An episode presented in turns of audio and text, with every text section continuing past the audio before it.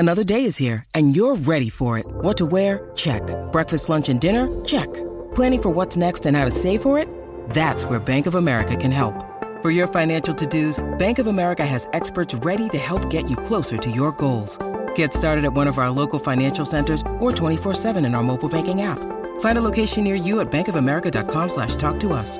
What would you like the power to do? Mobile banking requires downloading the app and is only available for select devices. Message and data rates may apply. Bank of America N.A. member FDIC. With threats to our nation waiting around every corner, adaptability is more important than ever. When conditions change without notice, quick strategic thinking is crucial. And with obstacles consistently impending, determination is essential in overcoming them. It's this willingness, decisiveness, and resilience that sets Marines apart. With our fighting spirit, we don't just fight battles, we win them. Marines are the constant our nation counts on to fight the unknown. And through adaptable problem solving, we do just that. Learn more at marines.com.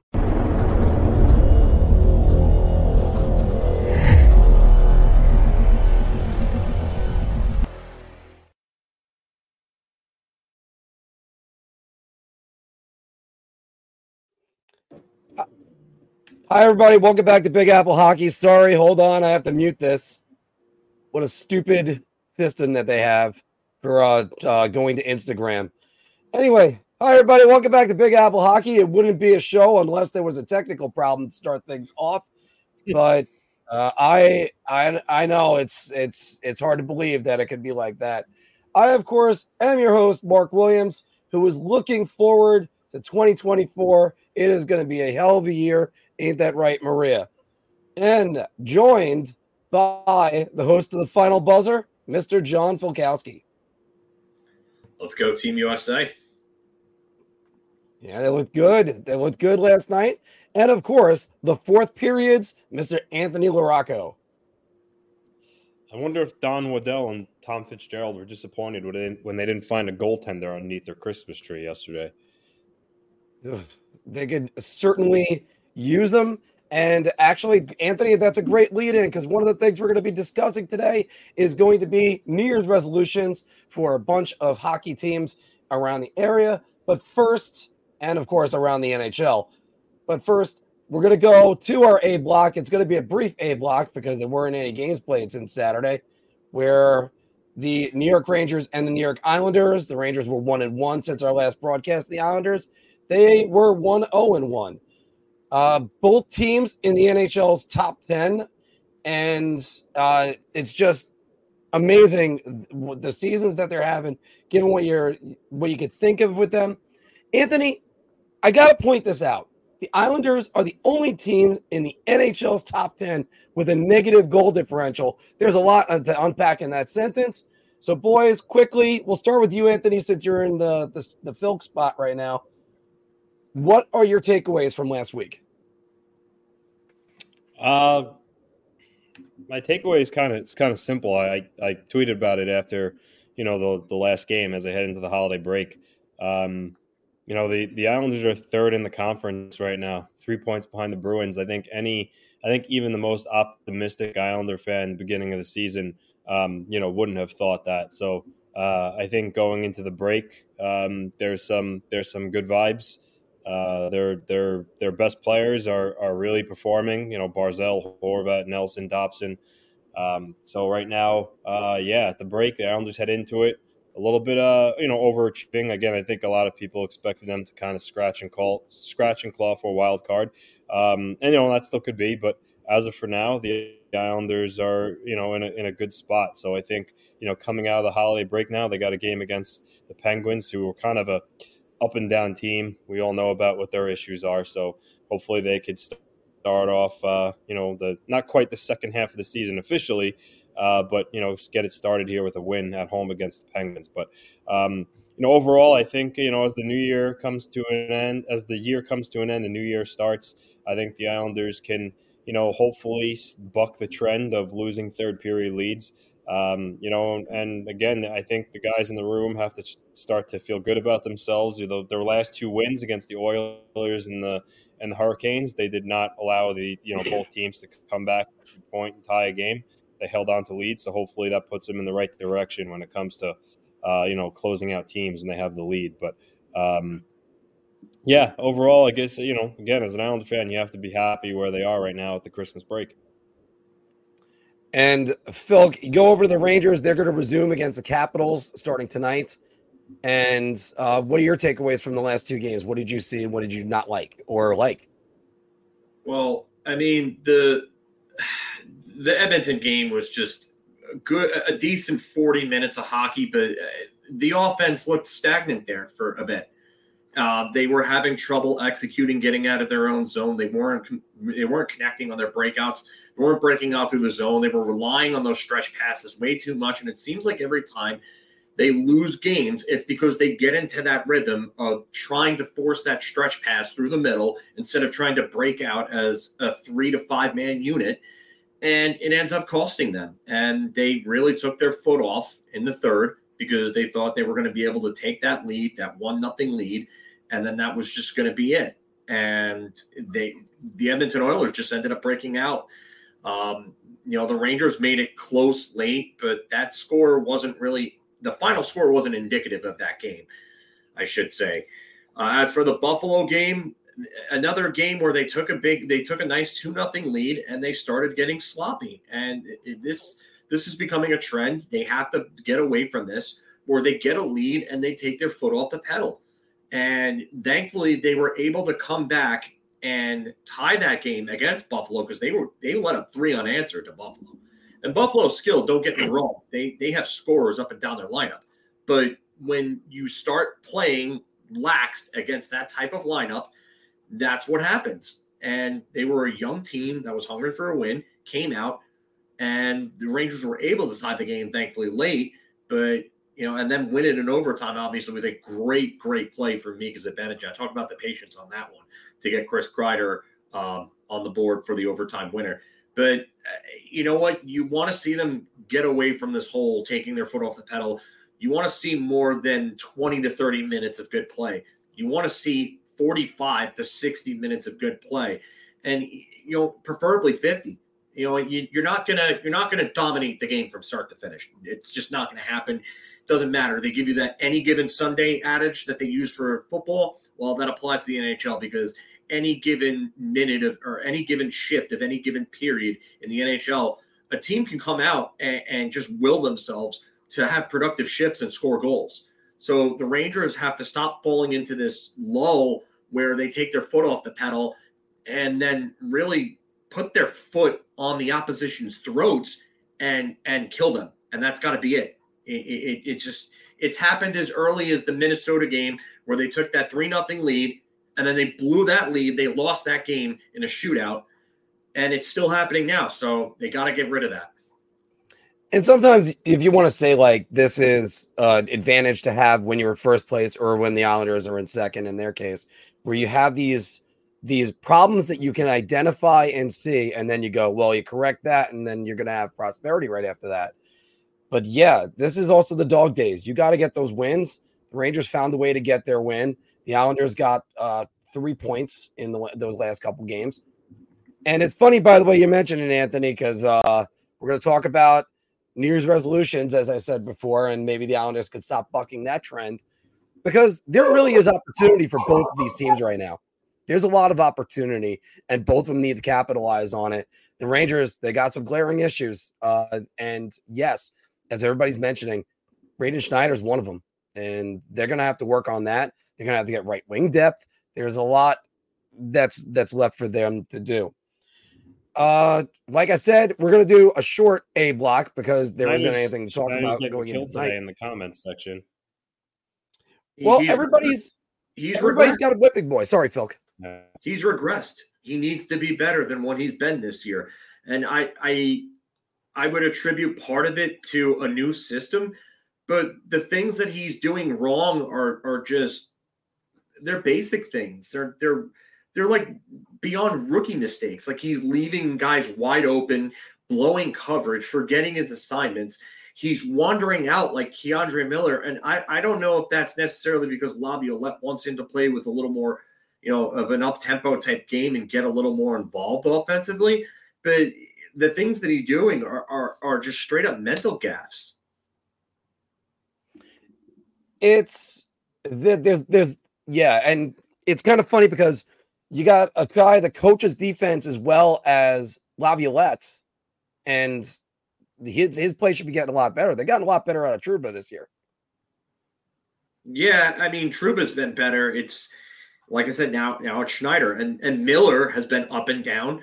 I don't think it has anything to do with Gustafsson. I think it has more to do with Schneider himself and maybe this system. But at this point, you can't blame the system anymore. He's been here since September working with them. You know, if you don't figure out the system by now, that's a you problem, not a him problem. So I wouldn't be shocked if they start looking into a defenseman come the deadline, because Schneider has not been trustworthy with his play as of late. And also, kind of with Eric Gustafsson, he's played really well, but you got to be careful if you start leaning on him more and more. So. Well, they don't have to lean on him right now because he's back on the third pairing because Adam Fox is back. But it's just Schneider just has to be better in his own zone. He has to clean things up. Young defenders sometimes go through this. Keandre Miller is an even bigger example of it. Keandre Miller is great for a stretch, horrible for a stretch, great for a stretch again, and then horrible for another stretch. And right now, it's real up and down with him. So both of them have got to figure these things out by the time the playoffs come around. Yeah, and that is for sure. All right, so everybody, we're going to be doing New Year's resolutions for a bunch of hockey teams, the Rangers, the Islanders, and going around the NHL. But first, let's get a message from DraftKings. Hockey fans light the lamp this winter with DraftKings Sportsbook, an official sports betting partner of the NHL. New customers can bet just $5 pregame money line on any NHL team to win their game and get $150 in free bets if they do. If that wasn't enough excitement, you can turn small bets into bigger payouts with same-game parlays. Combine multiple bets like which team will win, how many goals will be scored, and more for your shot at an even bigger payout. Download the DraftKings Sports app now. Use promo code THPN, bet $5 on any NHL team to win their game, and get $150 in free bets if they do. Only at the DraftKings Sportsbook with code THPN. Calm down. Get a hold of yourself. Doctor, you're wanted on the phone.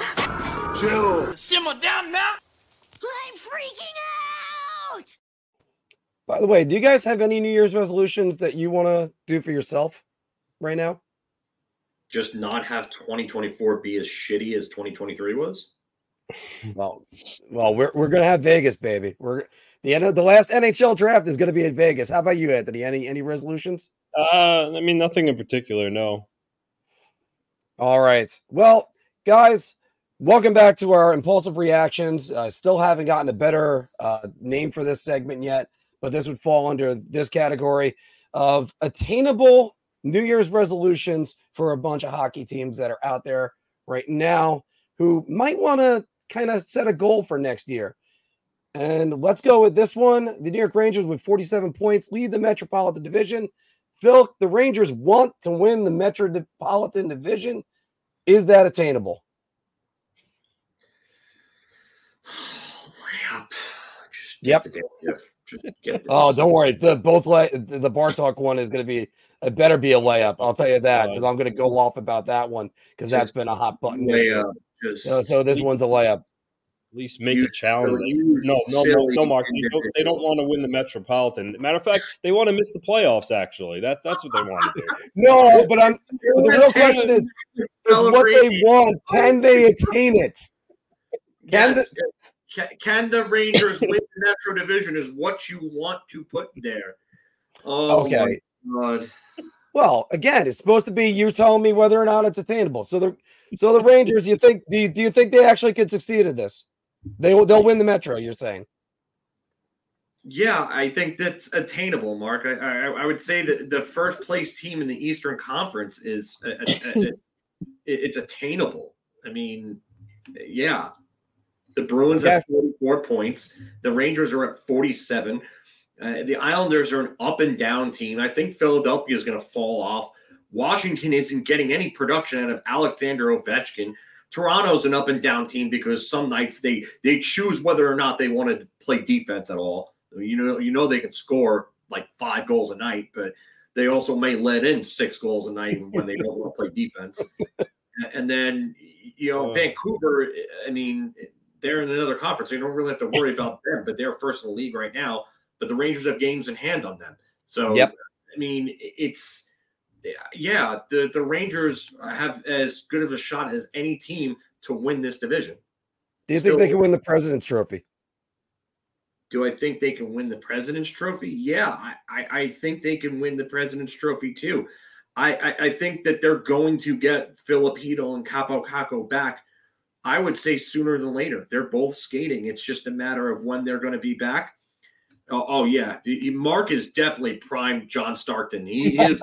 I'm telling you guys, wait for the bar talk because that better be a layup. Here's the alley oop to freaking Karl Malone. Where's the mailman when you need him? Is he all resting? Right. Well, we're starting with an easy one. We got some better ones coming up, guys. Don't worry about that. Because let's go over to the Islanders, Anthony. This season, you mentioned it in the first period, 15 times. I think I put a plus there accidentally. 15 times have given up the lead in the third period. The Islanders want to stop giving up third period leads. Are they going to do that? The wordings of these are just the wording. I will fix the wordings of these. I did it. They want to keep blowing third period leads and make it interesting. I think you guys are misunderstanding this a little bit. Like it's supposed to be you're going to the gym. You want to go to the gym. Can you do it? Can you go to the gym every day? Yeah, again, of course it's attainable. That's not the wording that needs to be there at the bottom. It should be, can the Islanders stop blowing third period leads? I will fix these right now. So, Anthony, can they stop? Yes. I mean, it's been a huge problem, but yes, of course they can. Change up the way they play when they have a lead in the third. Don't be as aggressive. There are plenty of things that Lane Lambert can do to adjust to when the Islanders have a lead in the third period to ensure that this stops happening. Obviously it happened way too frequently, prior to the Christmas break. But they just have to, be more conscious with the puck, make safe plays, get it cliches, but get it deep, forecheck hard. Yes, they can. It's just going to take adjustments and hopefully they could, last 2 games that they won, they're starting to right the ship in that regard. Well, and everybody, we are a self-correcting show. This is what we do. So, yes. And you know what? The GIF hasn't been out so far in a while, so let me get it up there for you. Oh, no. Mark messed up. All right. Mark. See, I was still thinking about if it's going to be attainable. Phil, do you think this is going to be a thing that's going to continue for the Islanders? Are they going to keep giving up third-period leads, or are they going to get better in the third?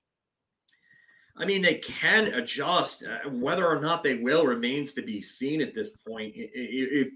It continues to happen, even with the Islanders' recent stretch of better play. So after the loss to San Jose, that overtime loss, where that was just probably the low point. Anthony, you would agree, but that's probably the low point of the season right there, that sharp. Yeah, I mean, that was... Yeah, it made me feel a little better. Detroit did it a couple of times after, but yes. San Jose did it a couple of times after, but yes, it was a low point for sure. So since then, the Islanders are 6-3 in their last 9 since then. 2 of those games ended up going to overtime. They blew leads against Los Angeles and Toronto. Los Angeles is the game they came back from. Oh, they came back. Yeah, they came back from that one. Yeah, so they did it again against Toronto. So that one, I know they blew the lead in because that was the Tavares game, and then the Capitals game, I believe they also blew a lead in that game as well. And I'm just looking at that right now. Yeah, they blew the lead in that one. Oh, Anders Lee tied. Oh no, Anders Lee tied in the third. I'm sorry. Yeah. So they did it once since then. They did it once. So one time, it's still there. Did they cut down on it? Yes, only once in the last 9 games. That's good. But they're going to need to cut that down to a lot less than that, like a 0.05% margin. So we'll see if that happens. But, I mean, 1 in 9 games, that's not bad, I guess. I'll go with the number one reason why they're probably going to be able to attain this goal. Ilya Sorokin, he's got to be better, and you got to believe he's going to get better. A lot of people picked him to win the Vezina Trophy this year. It's not a stretch to say the two Russian goaltenders in New York are going to be better as it goes along. It looks like Igor might be starting to kind of figure things out himself, speaking of which, but Ilya Sorokin's right there. This guy was top 5 in goals against the save percentage last year. He's the Islanders' trump card. Actually, they did it against Boston. Mason Lohrei tied that game late. Yeah, the game they lost in overtime. Yeah, Mason Lohrei tied that game. So twice in the last 9. So still. Yeah. Well, by the way, funny you mentioned that because the Boston Bruins guys. Oh, sorry, put up that comment, Phil. No, this is just Evan making fun of you over here. Just saying, I'm celebrating want to go first overall. Again, I was my wording was off. Does he want 800 points? No. You think everybody wants to do it. I'm trying to. See, you know what? It's that's the thing. It's just a mistake. I should have had it where it was a question. Oh man, I almost wish it's just like Premier League so we could relegate Mark. All right, the Boston Bruins with 47 points last season, first-round knockout after having the most points in NHL history. Can the Boston Bruins be better in the postseason this year? The Bruins do not have 47 points. They've 44 points. 44, oh. Oh, God, I am firing on all cylinders. Oh, man. Oh, jeez. He's batting 1,000 in the gaff column, and it's amazing. He is. Like I said, he's Mark is like the equivalent of playing wiffle ball with that big red fat bat that he used to have as kids. He's literally just everything is just getting crushed. He's a gaff machine. Yeah, you know what? That's yeah. So they were the best team last year. Anthony, are they going to be better in the postseason this year? I mean, yeah, I think so. I mean, I think the Bruins have proved a lot of people wrong, you know, that they were going to take a big drop off this season. I don't see any reason why they can't be. I mean, they're likely going to finish first in their division, which means, you know, they're probably going to play one of the wild cards. So whether it be, you know, New Jersey, Carolina, Islanders, they might get a more favorable matchup, but I don't think this is a team that's going to win the Stanley Cup or anything. So, but yeah, sure, I suppose they could be better in the postseason. I mean, I think this is the most vulnerable they've ever been. I still don't know who their goaltender is. If it should be Swayman, I'll tell you that. But Ullmark, he's really not lighting the world on fire, and he's the defending Vezina Trophy winner. Do they have enough depth? Is their center depth going to kill him? Now you don't have Patrice Bergeron over there. I don't fear the Bruins at a 7-game series. That's what I'm kind of getting at with this. And I think a team like Florida, if they end up getting them again, they might be in trouble. Phil, what do you think?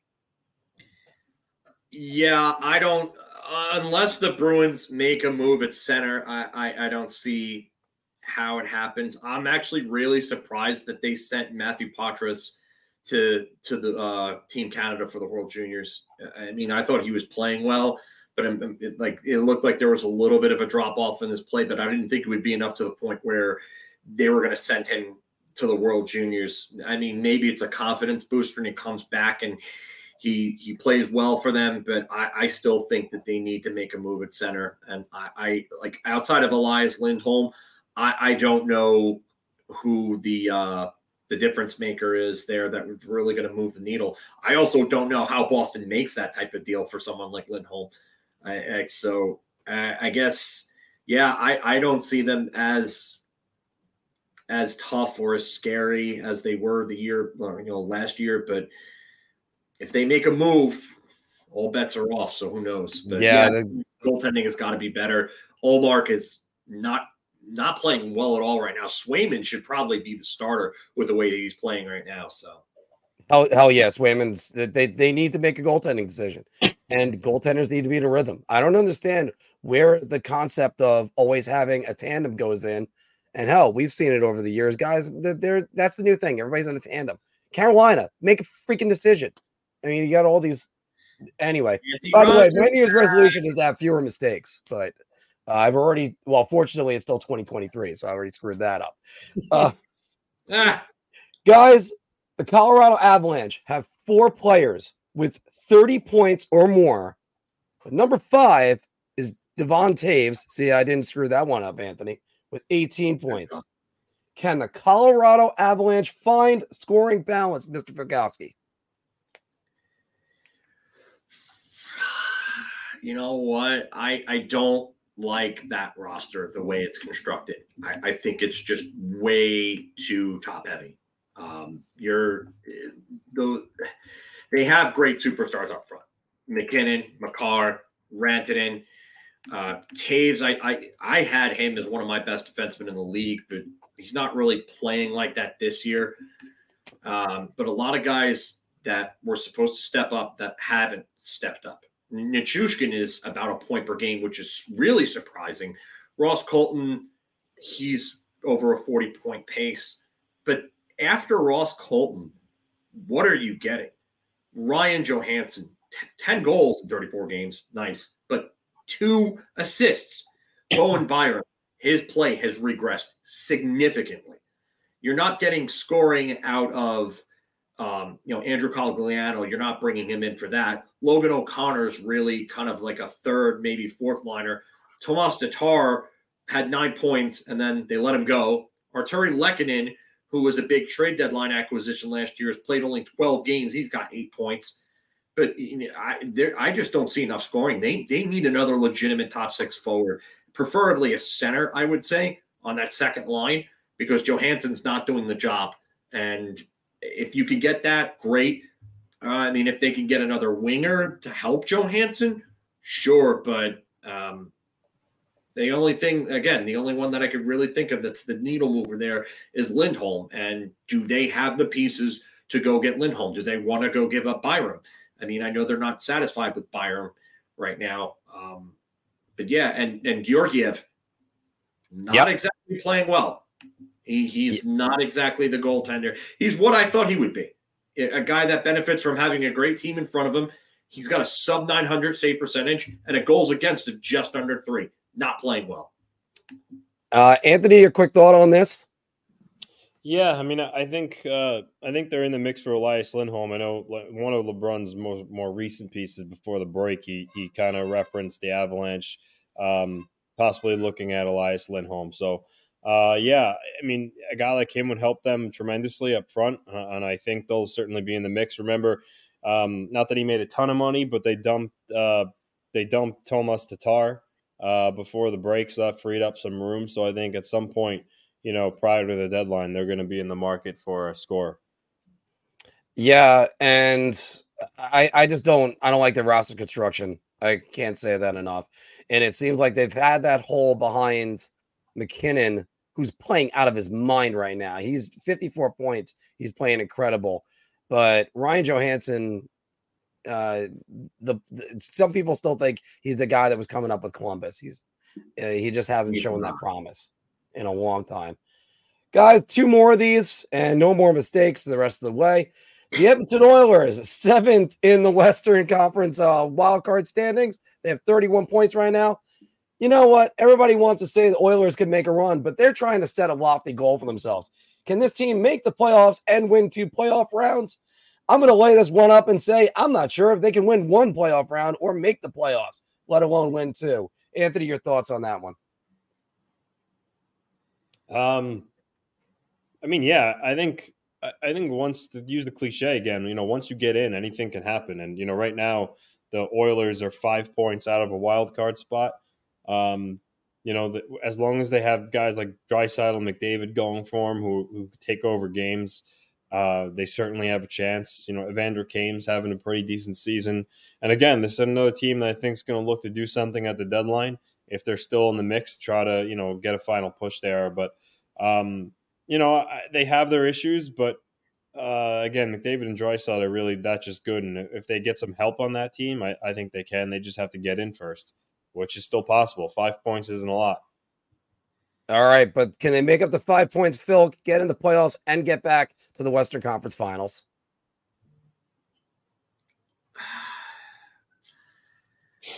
You know what? I'm really not feeling this roster the way that they're playing. I know that they've got a better coach now than they had before, but they made the Western Conference Finals with that same coach, which is crazy to think about. I don't trust the roster makeup as it speaks. I think if they go and they add a defenseman come the deadline, I know that Calgary is a divisional rival and they're probably their most bitter rival. But if I'm Edmonton, I'm looking into Noah Hanifin because Noah Hanifin would absolutely help them out big time. They missed on Zadorov, which I thought would be and also another good addition for them. But I just think as constructed, I think they're going to have trouble. If Calgary trades Noah Hanifin to the Edmonton Oilers, then I think the world has officially gone topsy-turvy and lost their minds. Anyway, and the last one, guys, do you know that this is the first time since 2005 as the Vancouver Canucks sit atop the NHL standings that a Canadian team has led the NHL in points at Christmas? Can the Vancouver Canucks be the first Canadian team to win the Stanley Cup since 1993? Phil, I will start with you. I'm going to say no. I think there's too many holes in this roster. I like the way that they're playing. I think they're built for regular season success and not playoff success. I think they need to add a few more guys like Sam Lafferty. I think they need better defense. I like Thatcher Demko a lot. I do, but I just don't trust the defense. And I wonder how their scoring depth is going to be come playoff time. JT Miller right now is having a phenomenal season. He's got to be up for the heart right now. He's got 48 points. Elias Pettersson was playing so well earlier on. He's cooled down a little bit. He was leading the NHL in scoring for a while. Quinn Hughes is a Norris favorite with the way that he's playing offensively. Brock Boeser is having the best year of his career, 24 goals in 35 games. He's going to shatter his career high in goals. Ilya Mikheyev has been a good addition for them. Filip Hronek has been really good, but I still think they need something on defense to help them out. I think they need a legitimate, I would say at least top three defenseman. Anthony, what do you think? Can Vancouver actually pull this off? No, I mean, they're certainly a much better team than last year. They're having a lot of success so far, but I don't view them as a team that can legitimately win the Stanley Cup. I mean, maybe I'm wrong. You know, it certainly is possible, but I don't see it happening. I mean, they're getting great years. You know, JT Miller, Elias Pettersson, Brock Boeser, Quinn Hughes. You know, those guys. Is it gonna translate to playoff success when the game gets heavier? I don't know, but a good regular season team, but I don't think they're going to win the Stanley Cup, no. Doesn't that remind you a little bit, Mark, of kind of like the 92 Rangers and how they had that scoring depth and they were getting the offense from Leach and you even Hronek was like kind of like James Patrick was to Leach that year offensively and the goaltending is good, but you're just not sure of them. They're built. Well, again, I'll say – part of the things that I think a lesson Mike Keenan taught everybody is have your number one goalie and stick with him. I mean, sure, you don't want to do what he did with Grant Fuhr in St. Louis and play him, I think it was 79 games, and then John Casey ended up having to be in for the playoffs and gave up that goal to Yzerman.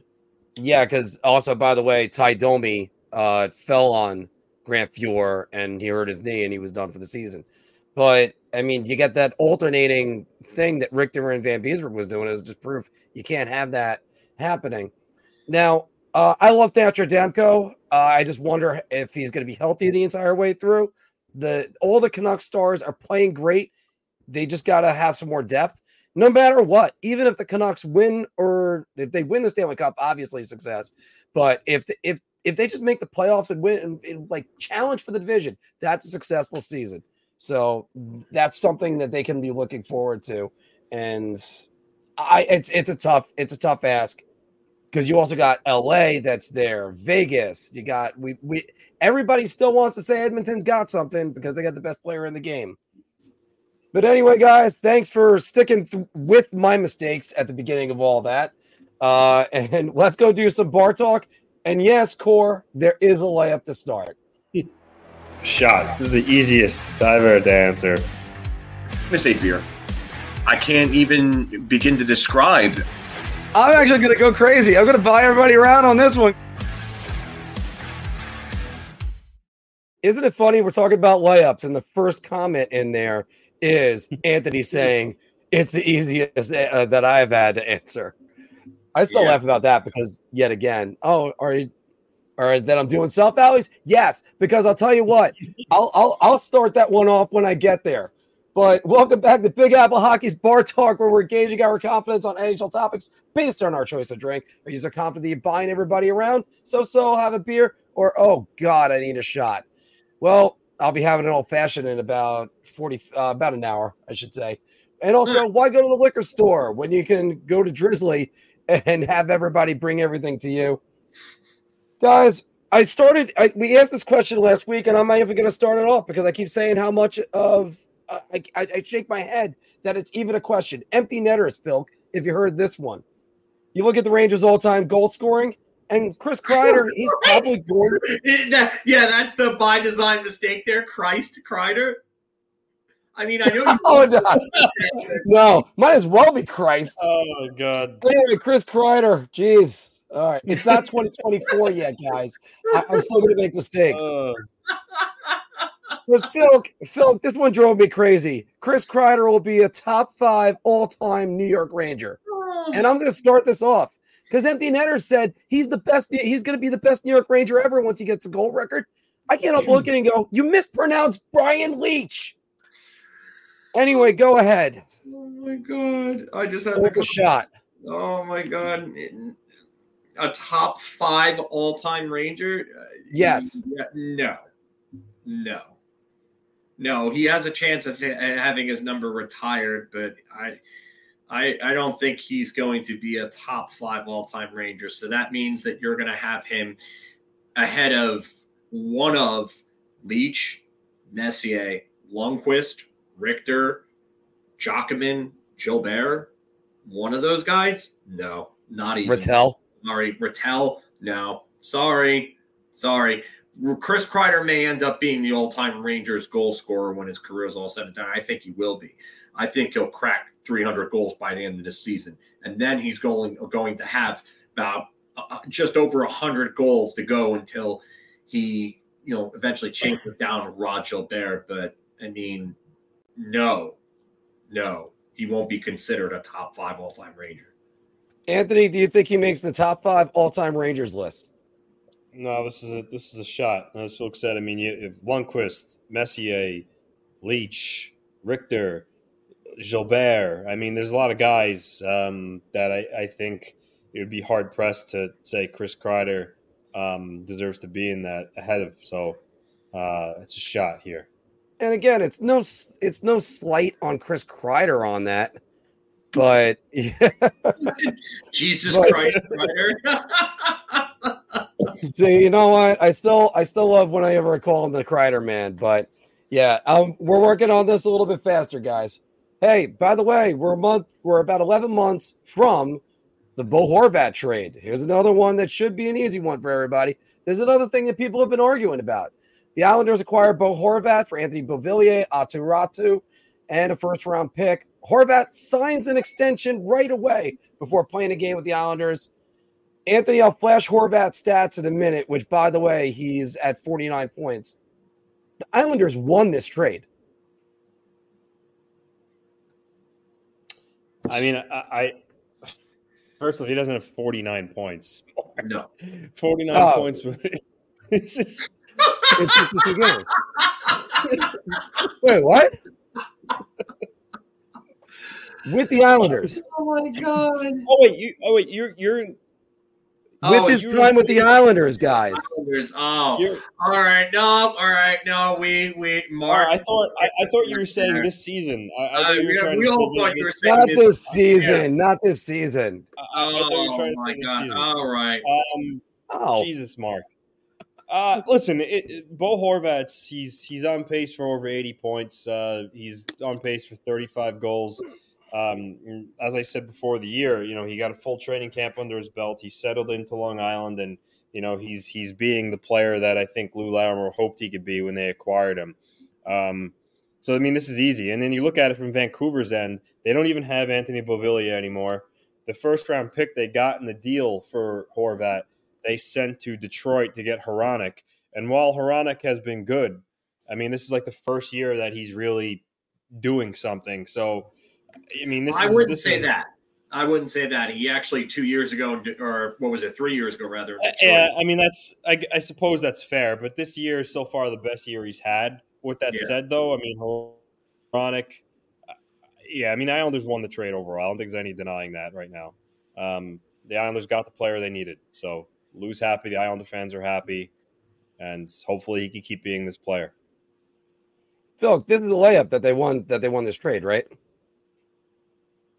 No, I mean, they ended up getting a top four defenseman out of it, and a damn good one at that. And that's the only thing that keeps it really from being a layup. If you want to say the Islanders got their guy, yeah, definitely.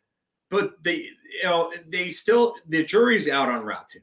And I'm skeptical on Ratu because at one point he was the consensus one for the 2021 draft. Everybody had him as the number one pick going in that draft.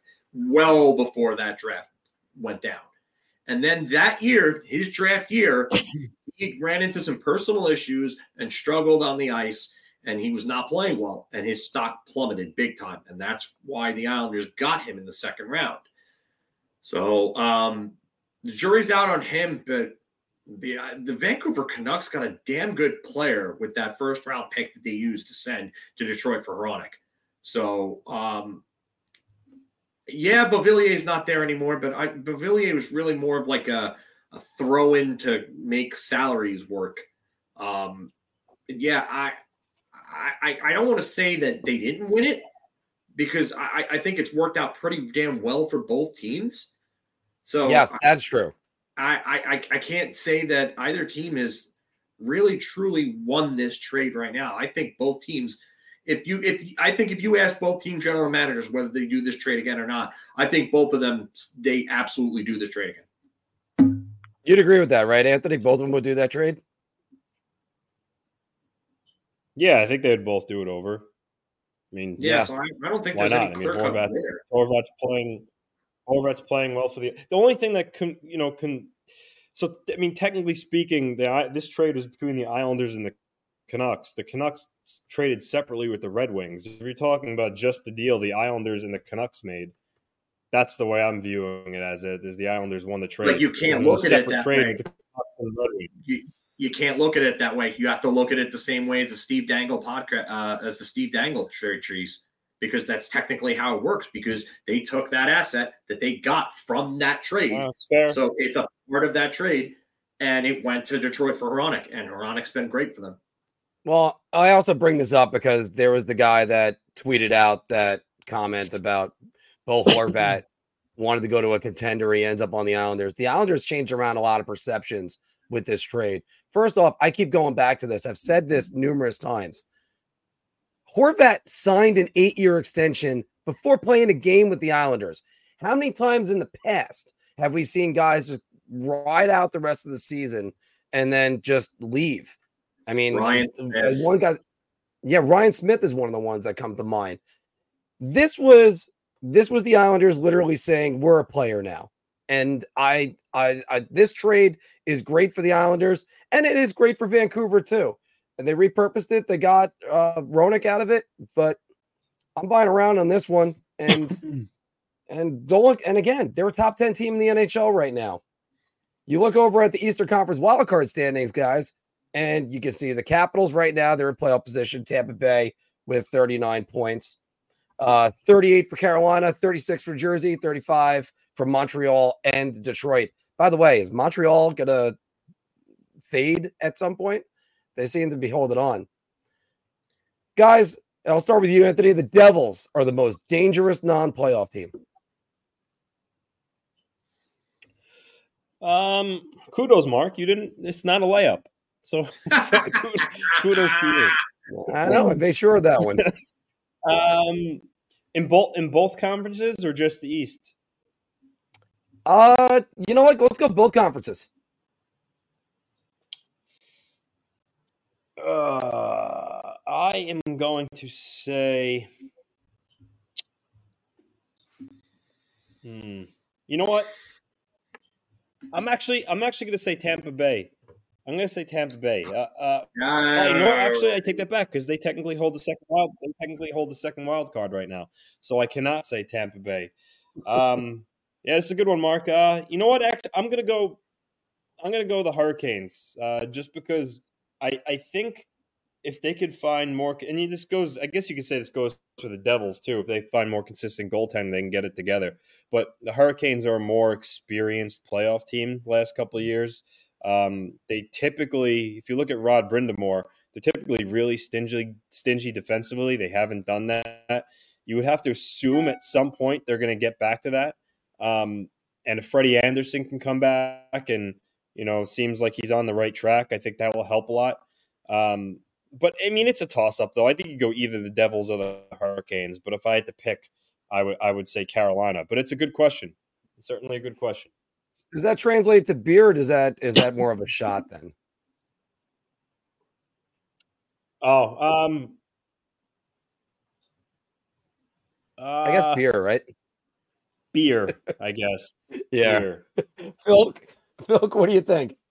He pretty much stole my answer almost verbatim. You passed. I really don't have a whole lot I could add on top of that. Yeah, the thing I'll say is that New Jersey's defense doesn't scare me at all right now. Like, without Hamilton, they need help badly back there, and their goaltending, I think, is even worse than Carolina's. I think you could get something out of Kochetkov.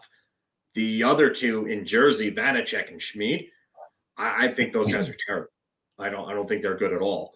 If one of those teams makes a move for, you know, John Gibson, then that's another story. But Carolina they have almost the same amount of depth scoring wise. And then they have the depth on defense that New Jersey does not have, even with Hamilton. So yeah, I'm going to go beer just because New Jersey is a dangerous team and I could still see them making the playoffs, but Carolina is definitely right there. And then Edmonton is also a dangerous team because they could also make a move, and they have the two best players in the world. Mm-hmm. I'm going to go around on this one, guys. And the reason why I'm going to do that is because you mentioned two of the best players in the world. I'll throw out at you that Jack Hughes is right up there too. And I'm a big fan of Nico Hischier and the way he plays. I think Hischier is somebody that can really make a difference for them defensively. Now, you brought up a great point, though. Yeah, I know. Hischier and Hughes, McDavid and Draisaitl. The difference is one of those guys back checks. Well, Leon Draisaitl is a much better defensive player than people give credit for. He's usually up there in the league lead in takeaways. So look at that. But I do have to say this. The Devils would worry me because then it depends on seeding and who they would get. They can score. If the team that was second place last year shows up, then they're pretty scary. This one, though, Phil, you guys have, and Anthony, you mentioned it too, their blue line is hurting. They're going to get healthy at some point, but I don't know. I don't know on the Devils, but I am going to say they're a team that would scare me if they got in. Probably right after that, because obviously Edmonton.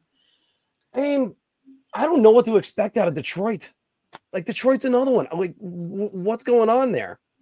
So that doesn't scare me that much. They just don't. I mean, Patrick Kane's playing great right now. Like, it's funny you mentioned that, Phil, because Patrick Kane is leading the Detroit Red Wings since he got there. 10 points so far. Patrick Kane will be a Red Wing on March 9th. That's the day after the trade deadline. Phil, take it away.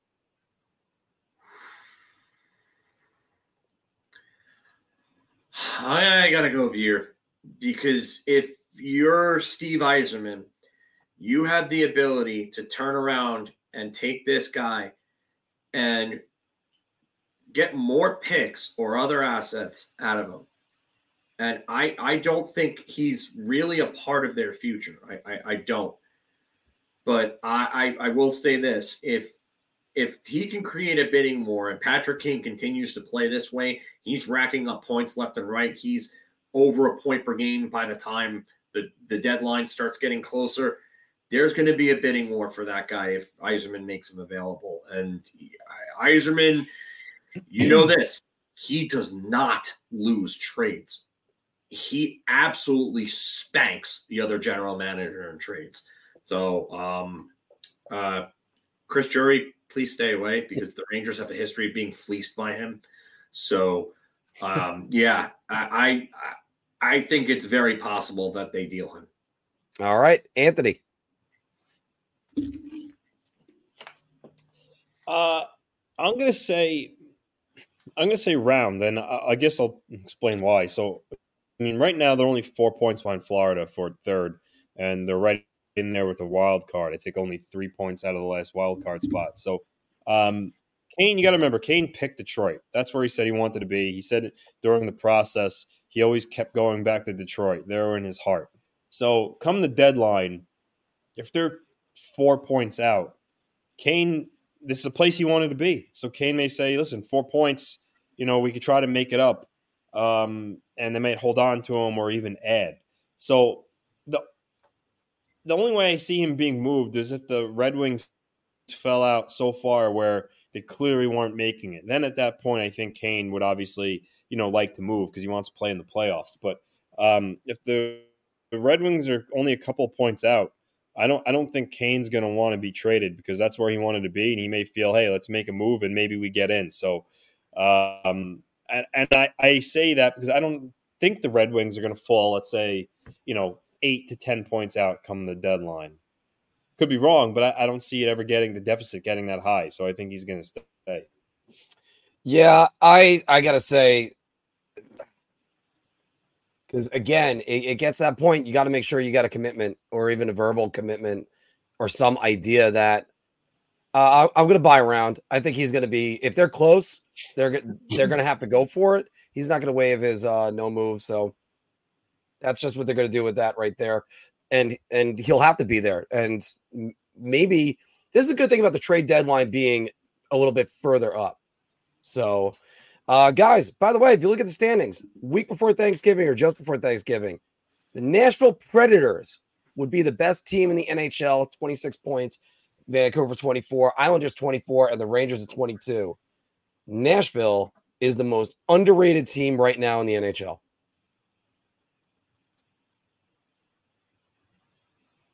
Muted, Mark. Sorry, Philk.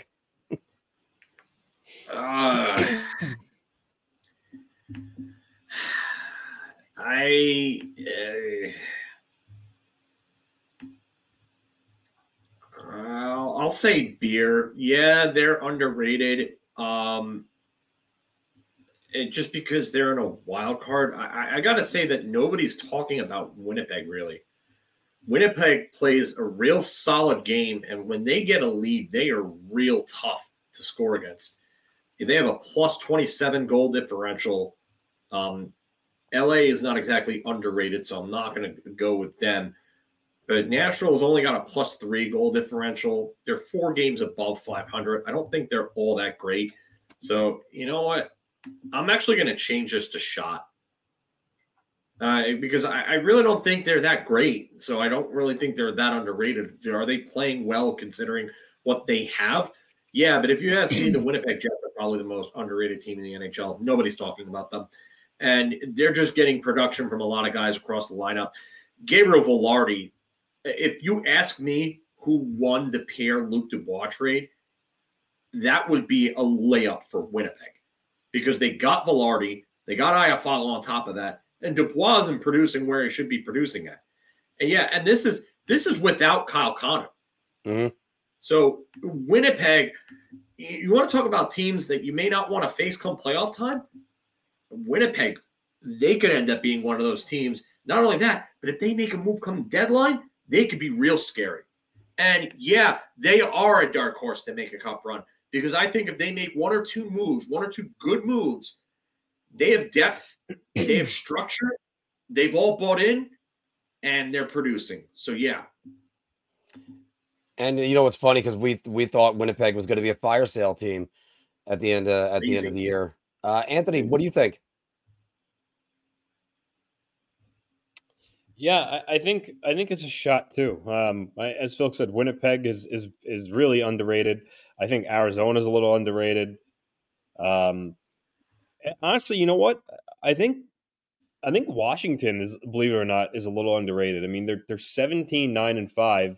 Their two leading scorers are Strome and Ovechkin, and they only have 20 points. That's their leading scorers, 20 points. But yet they still have a good record. And for the amount of people that are saying how bad they were going to be, I think it's almost that they are underrated at this point. They're somehow staying in the mix with not really scoring a lot of goals. Kudos to their defense and their goaltending. So just want to give them a little bit of props actually, but I think overall it's Winnipeg, but I could think of a bunch of other teams that I think you could say are more underrated than Nashville. And you know what? You guys talked me down because of Winnipeg. Winnipeg's got 21 points in that span. You got to love the job that Andrew Burnett's doing. So I'm actually going to go beer on this. And I was ready to go round because I was trying to figure out a way to talk about this team and the turnaround that they've had over the last month. Burnett's done a great job with them. Barry Trotz, I mean, you kind of looked at him and went, this notoriously defensive team is suddenly going to become offensive. Yeah, well, they're getting there. And yeah, you got Arizona, you got Winnipeg, that there are two of them. But yeah, there's a lousy goal differential that's right there, as Phil brought up. But hey, they've done such a good job, 58 goals for and 50 goals against in that span of the last 18 games. And this is a team, again, that's another team you looked at and went, I don't think they're going to be that great. So guys, we only got a couple more, and we got the Winter Classic coming on Monday, January 1st. It's going to be at T-Mobile Park, where it's home of the Seattle Mariners.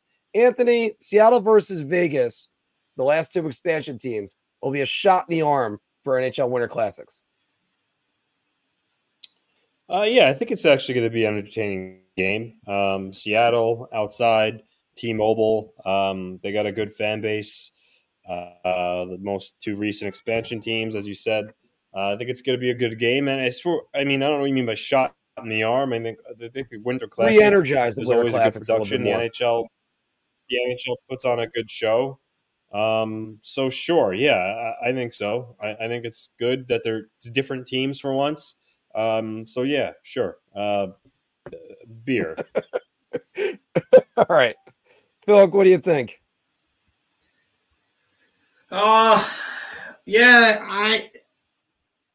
I'll say beer. I don't know how much it's going to do for them.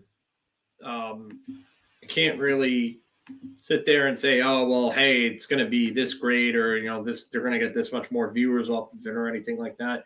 But Seattle having a new team in there, it's nice. And Vegas, they got to play Colorado on Lake Tahoe a couple of years back, which was really cool. That was great. That was just amazing scenery. But I think this will be cool. I think people will watch, and I think it'll be a fun game. I think it's going to be a great game, and I do think I'm going to actually put a round on this one, because if you kind of look at the Winter Classics, their pattern is superstar, original six team, superstar, and then you try to get like a bunch of those in there. This is the last two expansion teams and their non-traditional hockey market, showing off Seattle as being a good hockey city. Look, there's they need to do more in the Winter Classics because they were getting a little bit mundane with it. Oh, it's the Blackhawks versus the Capitals, or it's, oh, the Penguins and the Bruins. Let's start going outside the box. I mean, that's what was great about the Cotton Bowl with Dallas and Nashville. And let's get some of these teams that don't necessarily are in these outdoor games. Let's get them games. It's something that we just, it would be great to see. And guys, did you see Saturday Connor Bedard do the Michigan to Jordan Binnington? Oh, geez. That was great. But the NHL needs to outlaw the Michigan. Anthony. Zegras did it the same night. He did it that same night. His first game back. Really? Yeah, his was actually even more impressive. Yeah. I mean, need to outlaw He scooped it up on the toe and did it all in one motion. It was pretty crazy. Yeah. You get this. Yeah. We get this debate every now and again, guys, where they go, it shouldn't be done. But what do you think? I don't know. I don't see the need for them to outlaw it. I mean, it's not like it happens that often where it's an issue where it's, being used every game. Also too, I think it's good for every time it happens, they appear on, top 10 plays. And, I think even casual hockey fans see it and, get a kick out of it. And if that's going to draw more people into the sport, players showing off creativity and skill, so be it. So, I personally don't see an issue with it, and I don't think they need to outlaw it. I mean, if you were to put up to me, what should they outlaw? The Michigan or Kuznetsov move where he basically almost comes to a stop in the shootout? That annoys me much more than the Michigan, but I don't see the Michigan as being an issue. So this is a shot. All right, Phil, what do you think? Same thing? Same thing. Why would you get rid of something that is fun, can draw some viewers in, shows up in an ESPN top 10 highlight package? I mean, you talk about wanting to advertise the stars in your game. Why would you not want to advertise a personality like Trevor Zegras who does this, especially somewhere out in Southern California? You want to take that cool surfer Southern California vibe that that's going with Anaheim and Zegras and stuff, and run with it and do something with it, because the NHL hasn't been able to market a superstar since Gretzky, and they didn't really even need to do anything to market him because he marketed himself because he was such a phenom. So, and why get rid of this? It's not illegal by any rule book. And if you're dumb enough to let them continue to do it, then that's on you. And the good part about it is that the defenses aren't going after every player that does it like I thought they would. And because usually if you do that in a beer league game, you're going to have to fight. Somebody's going to come after you, and it's going to be a fight. Yeah. It's going to be a problem and stuff like that. So that's why you don't really see people do it in house league games for the most part. But you know what? Good that that's not happening. It's fun. It's not meant to be disrespectful. It's a way to score a goal. That's what it is. It's a way to score a goal. And if you catch a goaltender sleeping, by all means, do it. Except if you're Chris Kreider and you can't really do it and you try to miss. I said that. I actually tweeted that out, that when he did that a couple years ago, I was like, the fact that he's even trying says how well his confidence is up and how good of a season he's having. Guys, I'm with you on this. This debate is constantly brought up. Oh, they might need to outlaw the Michigan. Why? It's exciting. What? And now the players are getting so good at it that they're doing it in motion. People forget the Michigan happened. He went behind the net in a standstill and then scooped it in. Now you get Connor Bedard who's doing it all in one motion. And it's an amazing thing whenever you see that. Anthony, you're on to something else, though, because that Kuznetsov move, actually, I still kind of have no problem with that one either. He's not doing anything illegal. If he starts breaking forward, like when Ryan Shannon got the spinorama banned in shootouts, Yeah. That was because forward progress was being broken. So yeah, that I understood, but you can't do anything here. He can go as slow as he wants to, unless they somehow introduce a clock, which would make no sense. But it really, I don't think it would have an effect on anybody else, though. I'm just surprised, like nobody is. By the way, with the Michigan, it's going to be coached out of it. Like there are people that are going to prep for that and find ways to stop it. But I'm surprised that nobody has figured out a way to stop the Kuznetsov crawl. Because it's so, I mean, it's hard for a goalie because it's like you're like not sure, like it's, you know, it's tough. And I know, like Phil Street, he's not doing anything wrong. I get that. I'm just saying, me personally, I hate when I see him do it. It's just it grinds my gears. How badly did you hate Michael Nylander's shootouts then? Yeah, I mean, even his though. I mean, I don't think he went as slow as Kuznetsov, but. I mean, I don't know. I just don't like it. It is what it is, but I just might. All right. Phil, is there any movie you want to see outlawed? No, just want the NHL to start suspending players accordingly for things that they do, and the NHL clean up their officiating and the inconsistency and the nonsense with it. Are we done with Bar Talk though? Oh, yeah, we are done with Bar Talk, guys. So. I saw an update from Kevin Weeks earlier on today saying that the project in South Forsyth area, it's called the South Forsyth Project in suburban Atlanta, including Arena, is all full speed ahead with the design moving quickly and interviews for builders taking place. So the NHL is coming to Atlanta. I think so, yeah. And go back to white jerseys. Anthony, you were saying? Yeah. I agree with it. It's going to happen. I think we saw the writing on the wall about it.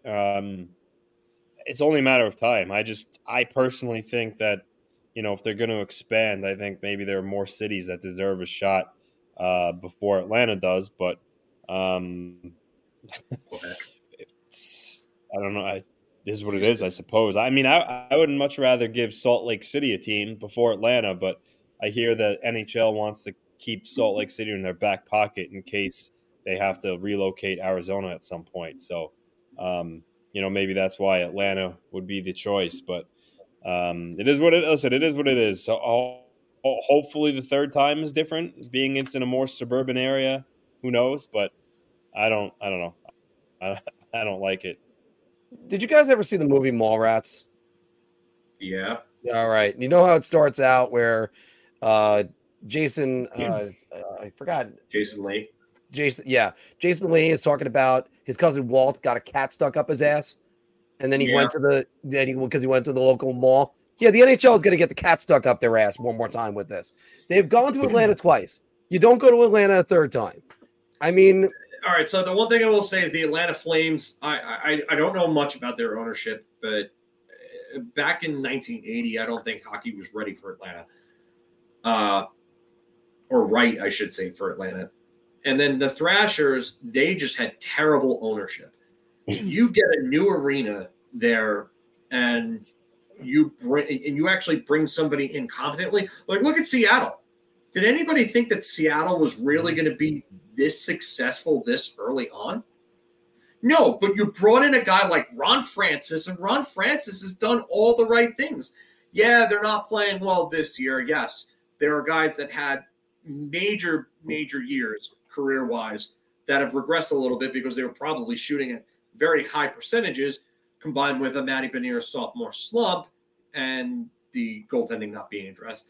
But You bring in a competent hockey mind, you do it the right way, and now with the way that things are where teams, you know, they make trades to protect players and, you know, kind of like the whole under the table thing that like that Vegas and Seattle have done, that could help Atlanta out.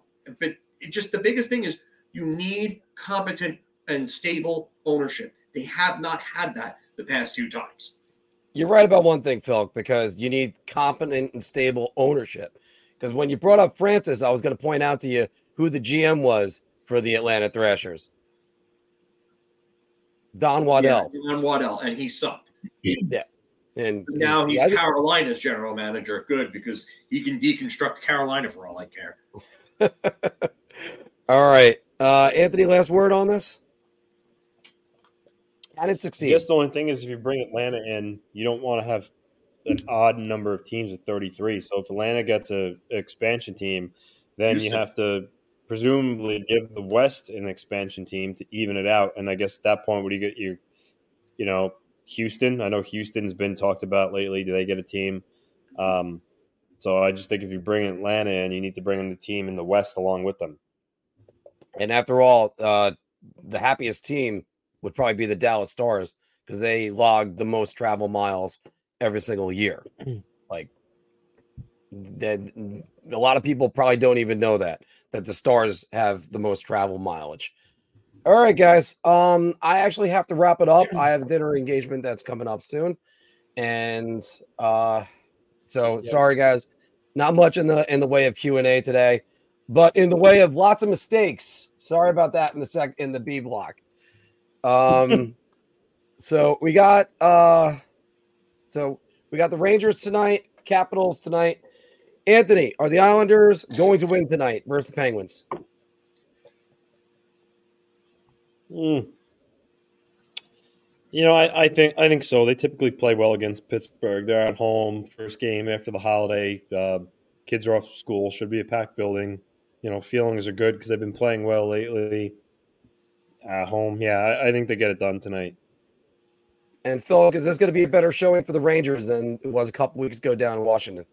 Yeah, they'll play much better than the way they played the last time. I think especially Laviolette did not like losing to his former team 4-0.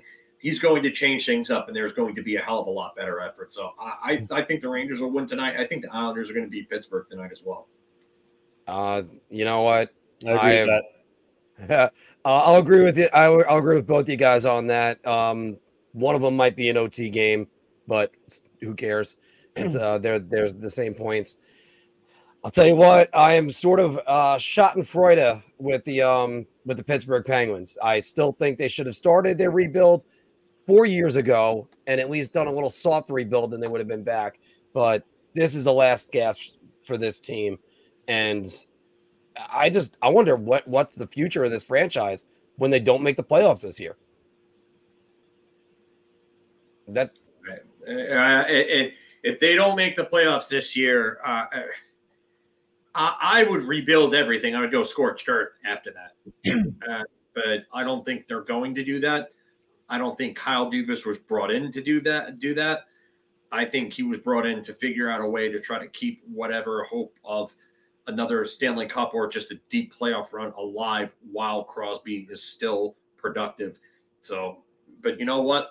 Let them continue to go down that path and let them continue to further mess things up because this Erik Karlsson trade clearly isn't working all that well for them. Yeah. Well, all right, guys, thank you very much for joining us tonight for Big Apple Hockey. And again, thanks for sticking with me through the poorly worded B block. So we got a lot more coming down the pipeline. Can't wait for 2024. Have a good night, everybody. See you later, guys.